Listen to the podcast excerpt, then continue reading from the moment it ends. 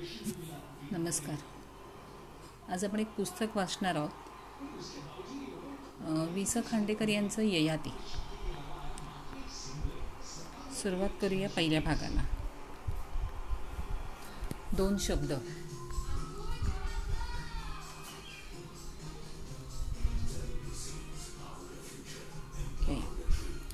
माझी कहाणी मी का सांगत आहे माझे मलाच नीट कळत नाही. मी राजा आहे.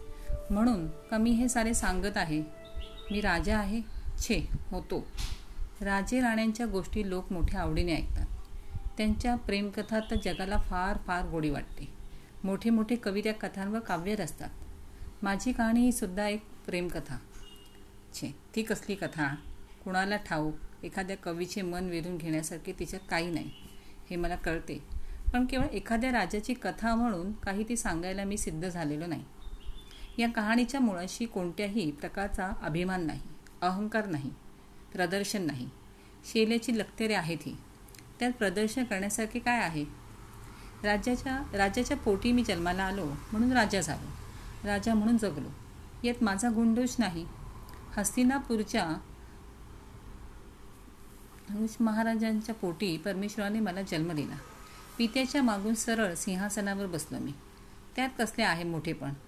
राजवाड्याच्या शिखरावर बसलेल्या कावळ्याकडे सुद्धा लोक कौतुकाने पाहतात. राजपुत्र न होता मी ऋषिकुमार झालो असतो तर माझे जीवन कसे झाले असते? शरद ऋतूतल्या नृत्यमग्न चांदण्या रातीसारखे की शिशिरातल्या अंधाऱ्या रात्रीसारखे? कुणी सांगावे? आश्रमात जन्माने येऊन मी अधिक सुखी झालो असतो? छे या प्रश्नाचे उत्तर शोधूनही मला मिळत नाही.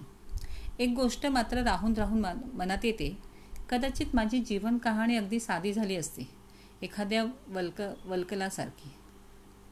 अनेक रंगाने आणि विविध धाग्यांनी नटलेल्या राज वस्त्राचे रूप तिला कधीच आले नसते पण त्या वस्त्राचे सारेच रंग काही मला सुखद वाटत नाही. असे असूनही माझी जीवनकथा सांगायला मी प्रवृत्त झालो. ते का? या प्रवृत्तीच्या मागे कोणती प्रेरणा आहे? जखम उघडी करून दाखवली म्हणजे माणसाचे दुःख हलके होते. कुणी जवळ बसून विचारपूस केली की आजाऱ्याला बरे वाटते. आपुलकीच्या अश्रूंनी दुर्दैवी माणसाच्या मनातला वणवा विसतो. मला सुद्धा असेच मला सुद्धा ते अश्रूच हवे आहेत का? ते काही असो. एक गोष्ट सत्य आहे. या कहाणीने माझे मन भरून गेले आहे. आषाढातल्या ढगाळ आभाळासारखे. रात्रंदिवस मी विचारच विचार करीतो आहे. ही कहाणी ऐकून एखाद्याला आयुष्यातल्या मार्गातले खास खळगी दिसतील? त्याला मी वेळेवर सावध केल्यासारखे होईल अशी कल्पना मला सुखत सुखवून जाते. पण ती क्षणभरच. लगेच माझी मलाच वाटते. हे शुद्ध आत्मवंचन आहे. गुरुपत्नीच्या मोहाने कायमचा कलंक लावून घेणाऱ्या चंद्राची कथा कुणाला ठाऊक नाही. अहिल्येच्या सौंदर्याने वेडावून गेलेल्या इंद्राला स सहस्र भागांचा प्रसाद मिळाला. हे काही जगाला माहीत नाही. जग चुकते. त्या चुकीविषयी ऐकते पण शिकत मात्र नाही. प्रत्येक मनुष्य आयुष्याच्या शेवटी थोडासा शहाणा होतो. पण तो दुसऱ्याला लागलेल्या ठेचानी नाही तर स्वतःला झालेल्या जखमानी हे मनात आले म्हणजे वाटते कशाला सांगायची ही आपली विचित्र कहाणी? वेलीवर पुष्कळ फुले फुलतात. त्यातली काही देव देवतांच्या मूर्त्या विराजमान होतात. त्यांना भक्तीने नमस्कार मिळतात. काही फुले राणीच्या केश कल कलापांचे सौंदर्य विभंगत करतात. महालातल्या मंच मंचकावरचे वि विविध विलास ती आपल्या चिमुकल्या डोळ्यांनी पाहतात. काही फुले एखाद्या वेड्या माणसाच्या हाती पडतात. तो क्षणार्थ त्याचा चोळामोळा करून टाकतो. या जगात जन्माला येणारी माणसंही अशीच असतात. कुणी दीर्घायुष्य होतात कुणी अकाली मरण पावतात. कोणी वैभवाच्या शिखरावर चढतात कुणी दारिद्र्याच्या दरीत कोसळून पडतात. कुणी दुष्ट कोणी सृष्ट कोणी कुरूप कोणी सुरूप. पण अति ही सा पण अंती ही सारी फुले मातीत मिसळून जातात. त्यांच्या मागे एवढे साम्य असते. ही सारी फुले कधी आपल्या कहाण्या सांगतात का? मग माणसाने आपल्या जीवनाला इतके महत्त्व का द्यावे?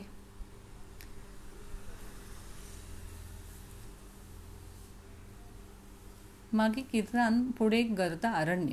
असे आहे हे जीवन. अज्ञाताच्या अहंकारात तर ते अधिकच भयान असते.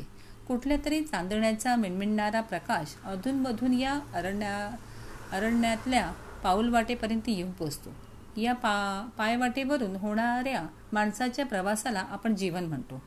माझ्या या प्रवासात वर्णन करून सांगण्यासारखे काही थोडेसे घडले आहे. कदाचित हा माझा भ्रम असेल पण मला असे वाटते खरे. बालपणीचा ययाती कुमारवयातील ययाती यौवनात पदार्पण करणारा ययाती आणि प्रौढ झालेला ययाती हे सारे एक होते. पण आजचा ययाती त्यांच्यापेक्षा थोडा निराळा आहे. त्यांच्याच शरीरात तो भा राहत आहे. पण त्यांना जे दिसत नव्हते ते त्याला दिसू लागले आहे. सर्वांनाच अगदी अंधुक का होईना दिसावे म्हणून स्वतःची कहाणी सांगण्याचा मोह त्याला अनावर होत आहे. लहानपणाच्या आठवणी किती नाजूक किती मोहक पण किती बहुरंगी असतात. जणू काही मोरपीसेस माझ्या पहिल्या पहिल्या आठवणीत अग्नी आणि फुले ही परस्परांना बिलकून बसली आहेत अगदी जुळ्या भावंडासारखी. पहिल्यापासून मला फुले फार फार आवडायची. अगदी लहान होतो. तेव्हापासून घटका घटका राजवाड्यातून दिसणाऱ्या प्रफुल्ल उद्यानाकडे मी टक लावून पाहत बस पाहत बसत असे. म्हणे रात्र झाली की मी उक्साबुक्शी रडू लागे. मला थोपटून झोपवणाऱ्या दासीला मी खूप त्रास देत असे.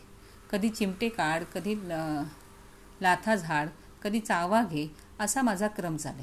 बागेतली सारी फुलं माझ्या मंचकावर आणून ठेव मग मी झोपतो असे मी एका दासीला म्हटले होते. तिने हसत हसत दुसरीला ते सांगितले. दुसरीने कौतुक करीत ते उद्गार तिसरीच्या कानावर घातले. साऱ्या दासींच्या आणि सेवकांच्या तोंडी तोच विषय झाला. आईला माझ्या बोलण्याचे कौतुक वाटले. बाबांच्या पुढे मला उभी करीत ती म्हणाली आमचा बाळ मोठा कवी होणारा बाबा तुच्छतेने हसले आणि उद्गारले कवी? कवी होऊन काय मिळणार आहे? ययूला कवींनी जगातल्या सौंदर्याचं वर्णन तेवढं करावं पण त्या सर्व सुंदर गोष्टीचा मनसोक्त उपभोग केवळ वीर पुरुषच घेऊ शकतात. आपला येयू श्रेष्ठ वीर झाला पाहिजे. त्यानं एक नि दोन नाहीत शंभर अश्वमेध करायला हवेत. आपल्या पूर्वजांपैकी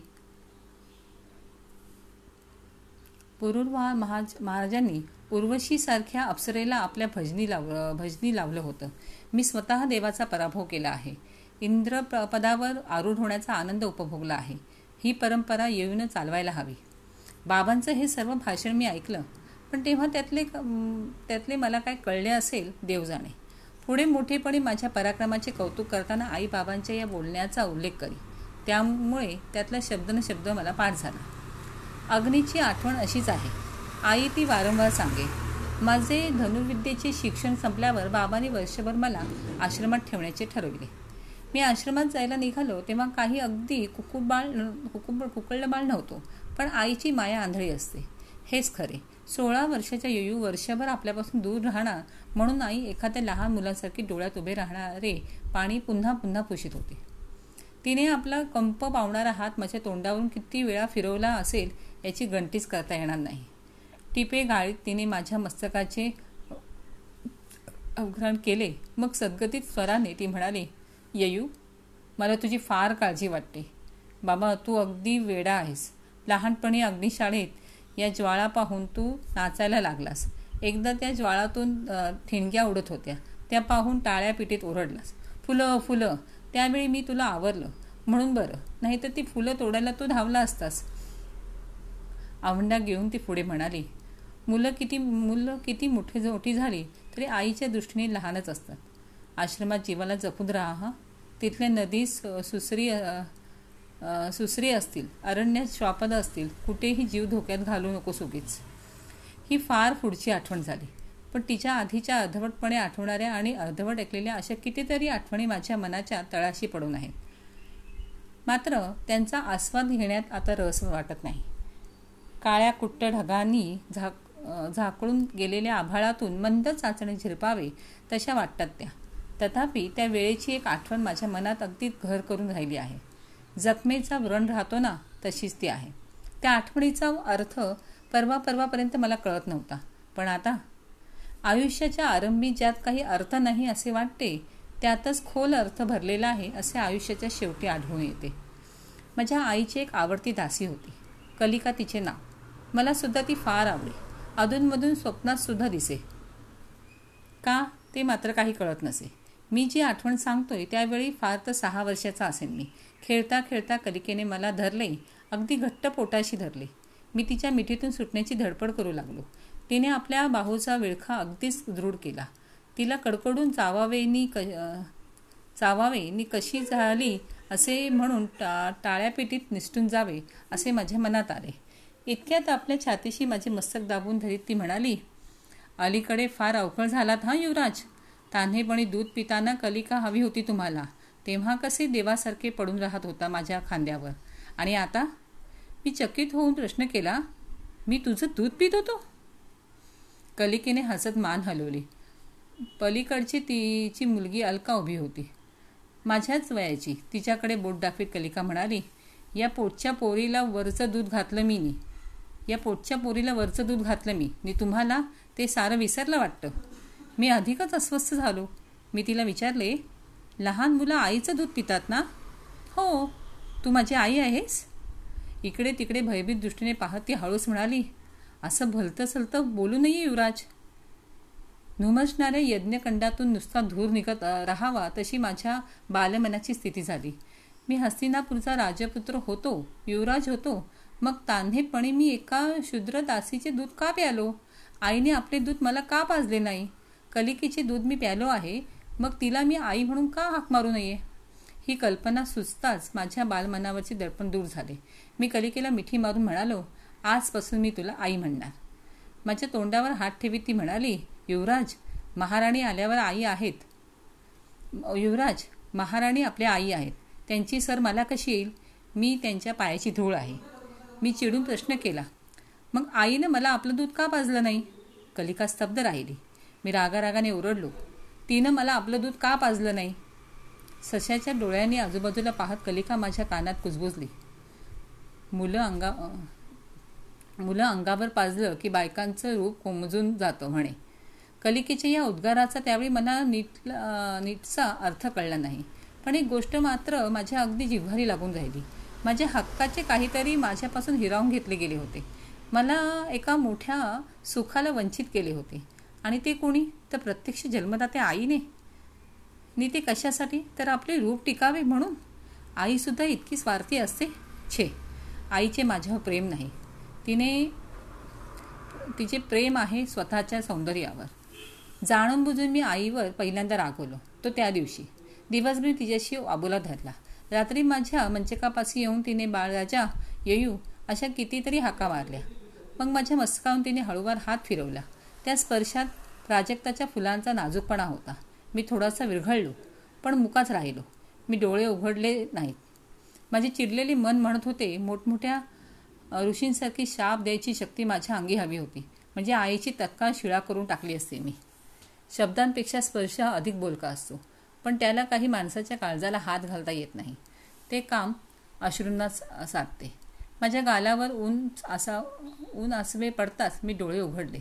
आईला रडताना कधीच पाहिले नव्हते मी. माझे बालमन गडबडून गेले. तिच्या गळ्याला मिठी मारून गालाला गाल चाशीत मी विचारले आई काय झालं तुला? ती काहीच बोलेना मला पोटाशी घट्ट धरून माझे केस कुरवाळीत आणि आसवे गाळीत ती मंचकावर तशीच बसून राहिली. माझ्या गळ्याची शपथ आहे तुला असे शेवटी मी म्हटले. थरथर कापणाऱ्या हाताने माझ्या अश्रुतीने वर उचलले. पाणावलेल्या डोळ्यांनी माझ्याकडे पाहत ती सद्गती स्वरात मिळाली माझं दुःख कसं सांगू तुला बाळ? बाबा तुझ्यावर रागवले रागवले. हं बाबांना बरं वाटत नाही. छे तुझा आवडता मोर महालातून कुठे उडून गेला? त्या मोराची मला नाही काळजी त्या मोराची नाही मला काळजी. मग? माझा दुसरा मोर कुठं उडून जाईल? दुसरा मोर?